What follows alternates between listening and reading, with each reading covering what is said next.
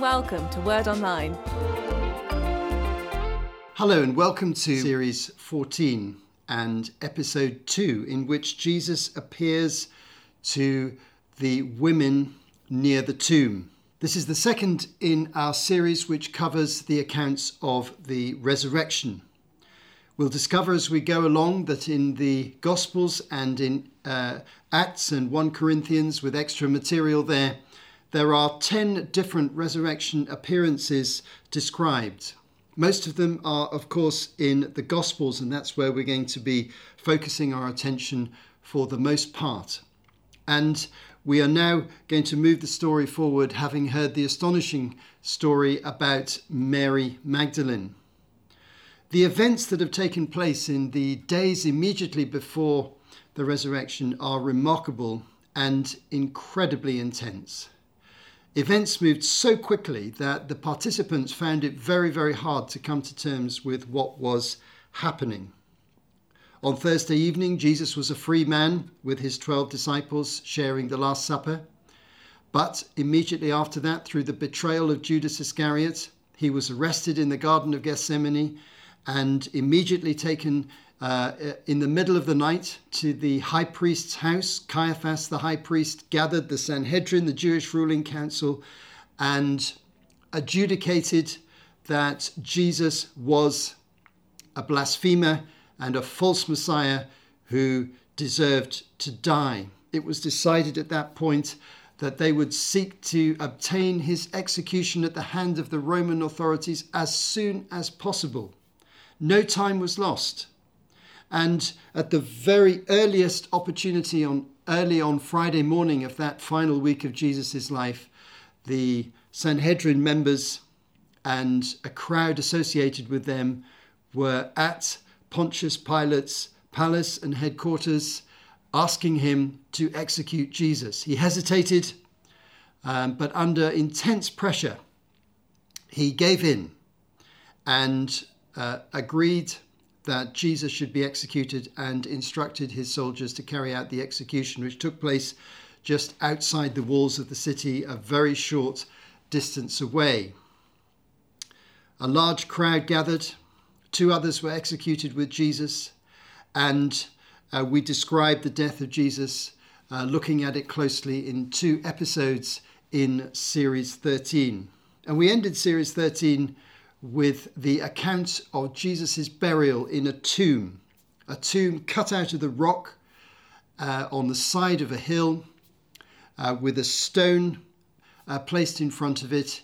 And Jesus was placed in this tomb by two men, Nicodemus and Joseph of Arimathea, uh, between 3 p.m. and 8 p.m. on Good Friday evening. Jesus died at 3 p.m., and it was the Jewish uh, law that burials and any other work had to be carried out before sunset uh, when the Sabbath day was officially beginning, in which no one could do any work and no one could carry out any burials.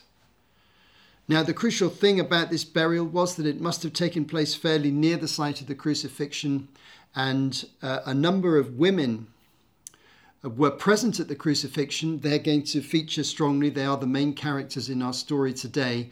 Um, they watched at a distance as Jesus died. They supported Mary, the mother of Jesus, who was there. And crucially, they observed the location of the tomb. That enabled them to return to the tomb on Easter Sunday morning. Mark 15 verse 47 says Mary Magdalene and Mary, the mother of Joseph, saw where Jesus was laid. Now, in our first episode, we looked at the story as told by John in John chapter 20, verses 1 to 18.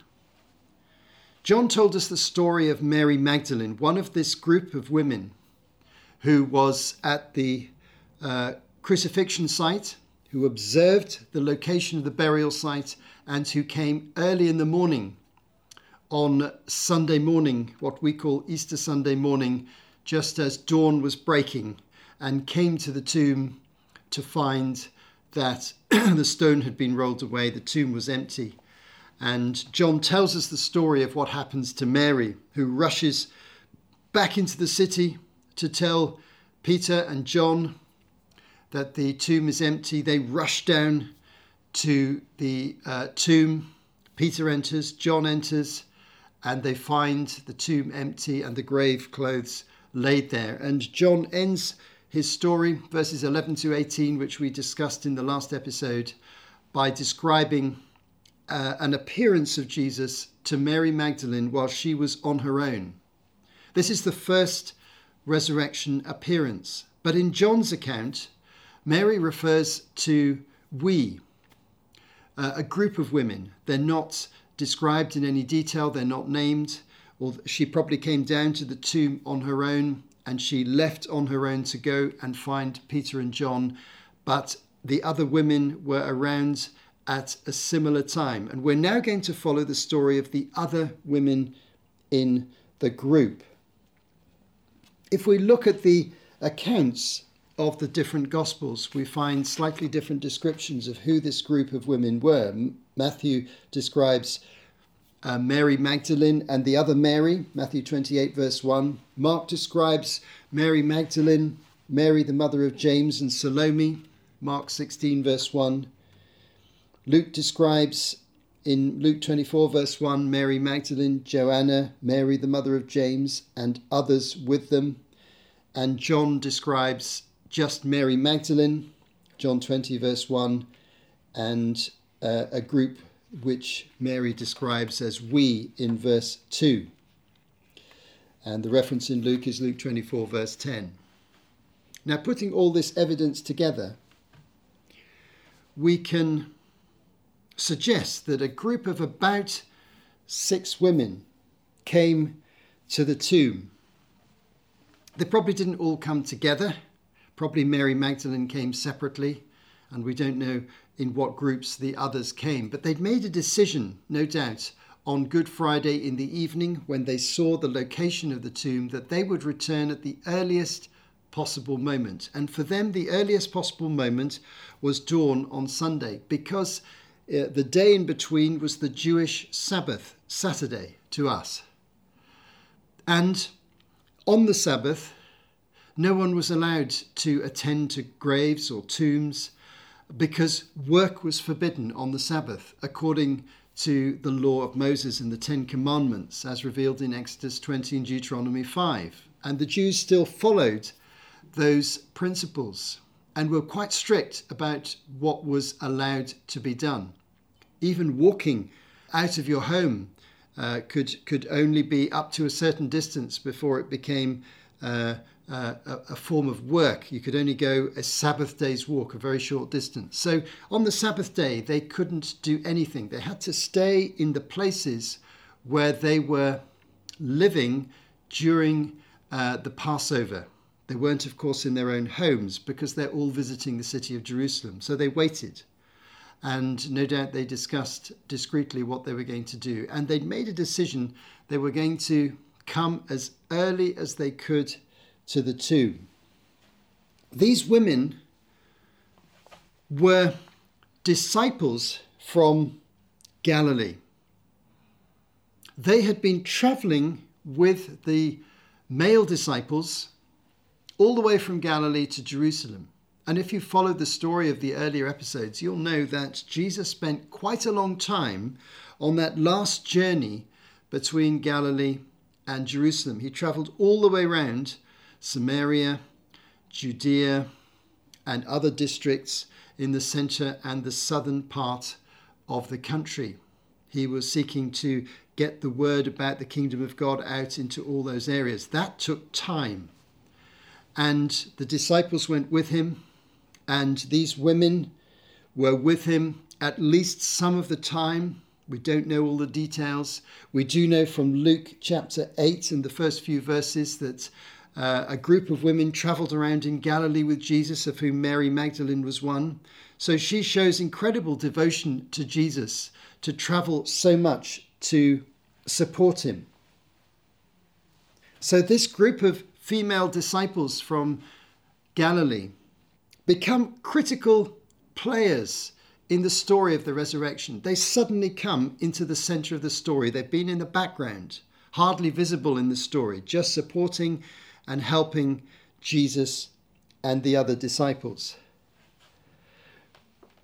They were witnesses of the crucifixion. Not all the male disciples were witnesses of the crucifixion. We only know of John's presence at the site of the crucifixion. The other male disciples were scattered, were traumatized, distraught, and confused.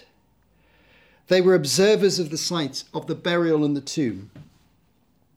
And they came on that Easter morning to the tomb. We're going to take up Matthew's account. John's account featured Mary Magdalene, but Matthew describes a group of women together and how Jesus appeared to the whole group. This is a separate appearance from the appearance to Mary. Let's read the story. Matthew 28, verses 1 to 10. After the Sabbath, at dawn, on the first day of the week, Mary Magdalene and the other Mary went to look at the tomb. There was a violent earthquake, for an angel of the Lord came down from heaven and, going to the tomb, rolled back the stone and sat on it. His appearance was like lightning, and his clothes were white as snow. The guards were so afraid that they shook and became like dead men. The angel said to the women, Do not be afraid, for I know that you're looking for Jesus who was crucified. He is not here, he has risen, just as he said. Come and see the place where he lay. Then go quickly and tell his disciples, He has risen from the dead and is going ahead of you into Galilee. There you'll see him. Now, I've told you. So the women hurried away from the tomb, afraid yet filled with joy, and ran to tell his disciples. Suddenly, Jesus met them. Greetings, he said. They came to him, clasped his feet, and worshipped him. Then Jesus said to them, Do not be afraid. Go and tell my brothers to go to Galilee. There they will see me. There were more than the women described in Matthew in this group because the other gospel writers indicate the presence of other women in the group. And if we gather the evidence together, that gives us a fuller picture. They arrive at the tomb, but there has been a violent earthquake, which we mentioned before. An angel of the Lord came down from heaven and going to the tomb, rolled back the stone and sat upon it, according to verse 2. If we look at the accounts in Luke and Mark, we find that they indicate that this earthquake and this rolling away of the stone had taken place before the women arrive. And this angel had an appearance like lightning and clothes white as snow. We'll comment on that a little bit later on. This was a terrifying experience for the guards who were there. And we're going to talk about the guards a little later on as well. These are temple guards which the Sanhedrin had sent on the Sabbath to guard the tomb, make sure that it was secured against all possible uh, grave robbery or anything else.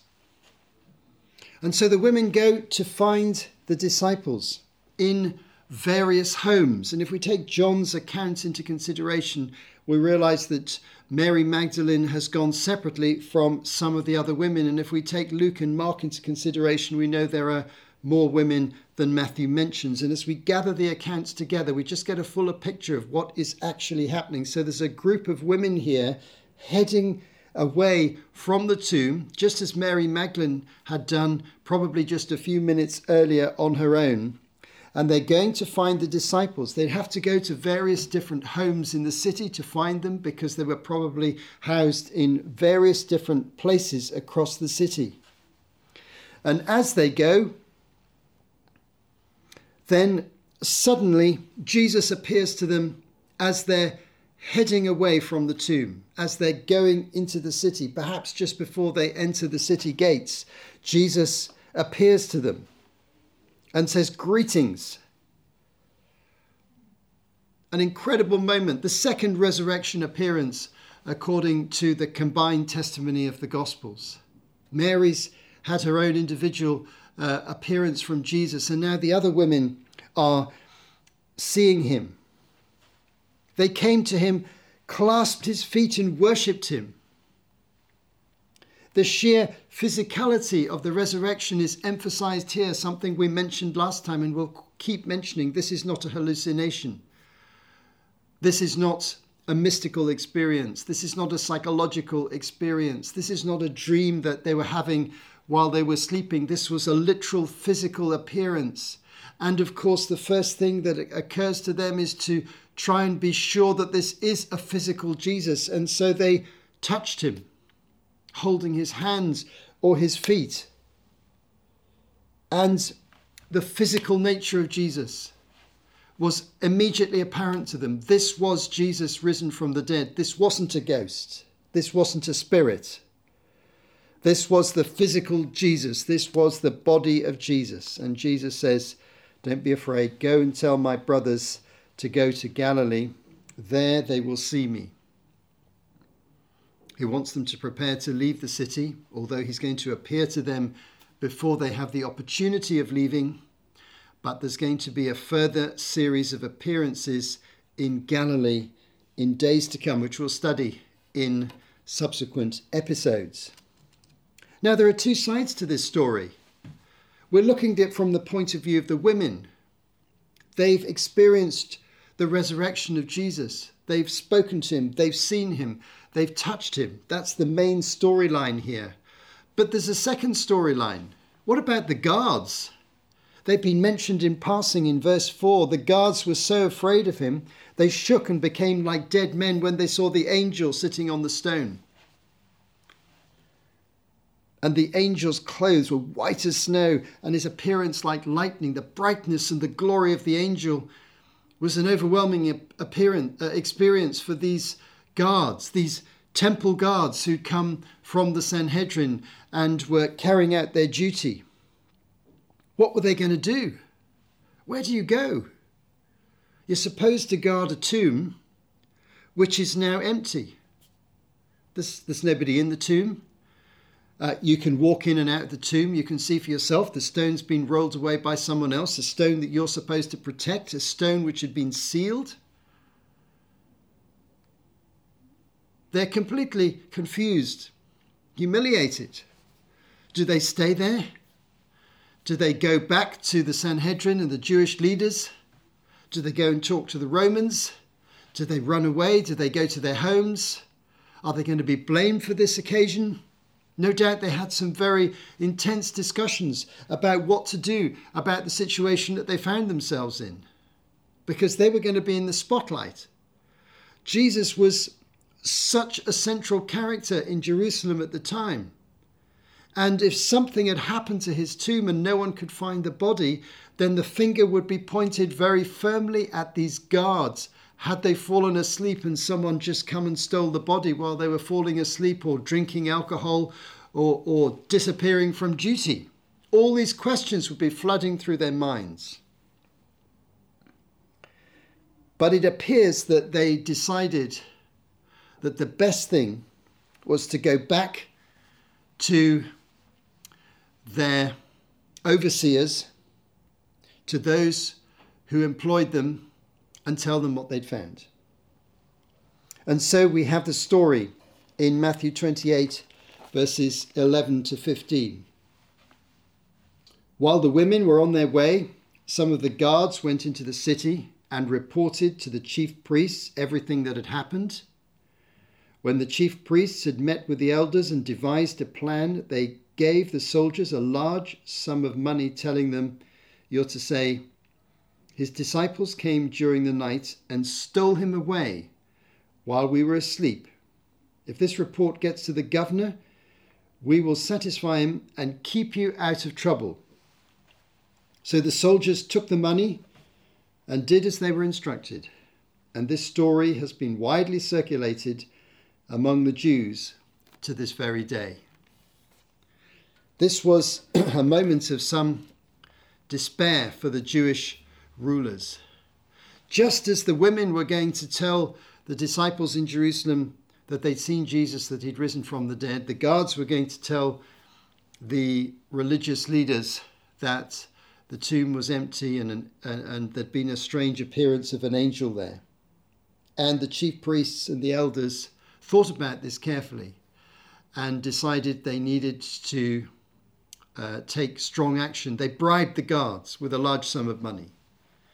And the guards had to tell the story that they fell asleep during the night, and the disciples came, stole the body, and that they have got the body hidden somewhere. So, this story of resurrection that may be uh, going around the city uh, would be countered with the story that the disciples have taken the body and hidden it away, and it's just a pretense. Now, the problem with this story is it seems incredible to think that guards given such a huge responsibility would just fall asleep. It also seems incredible to think that the disciples would come and steal the body. They were so demoralized, utterly broken by the traumatic experiences of Thursday evening and Friday morning, and knowing that Jesus had died. They hadn't even uh, been uh, at the site of the crucifixion, apart from John, as far as we know? Would they have gathered themselves with such courage on the Sabbath during the night to uh, steal the body? Or the following night, the, the Saturday night? It seems so incredible. And how would they have moved the stone. If it had been sealed, it would have been a very difficult thing for them to do. How would they have moved the stone without waking the guards if the guards are in the vicinity? The whole story is so unlikely in practical terms and in psychological terms that it seems to us somewhat absurd. But it was the story that they put out, having been bribed and this story has been widely circulated among the Jews to this very day. Let's reflect on a few things that we can learn from this amazing story. This is the second resurrection appearance of Jesus. The first to Mary Magdalene on her own, the second to the rest of the group of women who initially came with Mary or at a similar time to Mary to the tomb. Mary got separated from them, but they had a remarkable experience of Jesus Christ. Thinking of the women, a concluding reflection uh, that I would make is to say that the utter devotion and courage that they showed to turn up at the tomb uh, at dawn on Easter Sunday is remarkable. They were still suspects for being associated with Jesus. They expected a guard there they didn't expect to get into the tomb. They weren't strong enough to move the stone away. They had experienced terrible trauma watching Jesus die, and yet still they came. Tremendous devotion and tremendous courage. My second reflection would be this here again, we see the utter physicality of the resurrection. They clasped his feet and worshipped him. They touched his feet in order to affirm and be sure this is a real physical person. The resurrection was a truly physical event.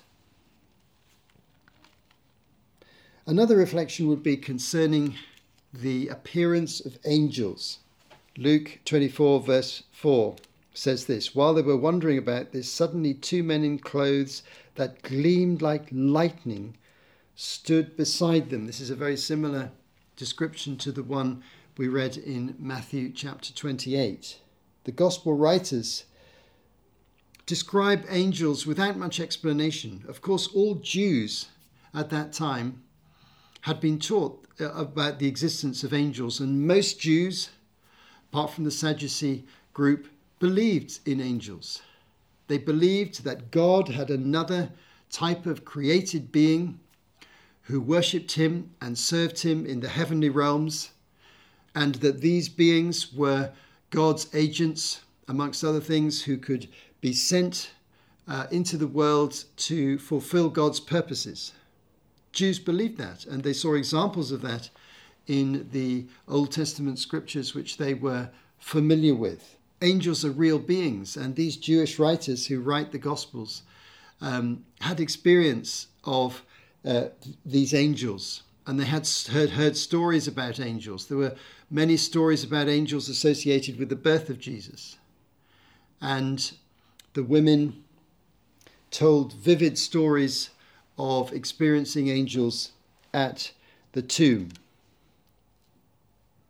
They appear like human beings in some way, and yet supernaturally powerful and filled with glory or brightness.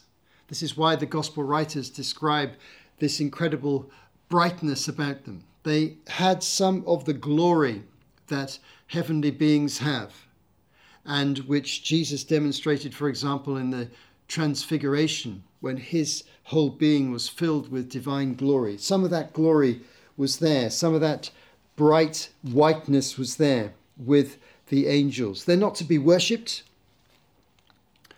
they are created beings. They serve the living God. And crucially, they also serve the church and believers and the redeemed. This is stated explicitly in Hebrews 1, verse 14. Are not all angels ministering spirits sent to serve those who will inherit salvation? Sent to serve those who will inherit salvation. They're doing the will of God for the benefit of those who are saved. And that's exactly what happens here. Angels are dispatched from heaven to roll the stone away and to appear to the women and to speak to them and to indicate to them what is happening and prepare them for the resurrection appearance that is about to take place. As we go through the resurrection accounts, we quickly become aware of the weakness of alternative explanations that have been offered for the resurrection of Jesus. Let me just make two comments about this that are relevant to what we've studied today. The concept of the stolen body of Jesus uh, is uh, clearly what the Jewish authorities uh, passed around the community as an explanation for the empty tomb. But We've already explained a number of reasons why this is improbable, but there's an even greater reason, which is that how come six weeks later, when the church starts, the disciples so confidently proclaim the resurrection of Jesus and convince so many people, if they know it's not true and they know where the body is, and they know that Jesus never rose again from the dead, and they know that the cost to them could be their lives for, for proclaiming this fact.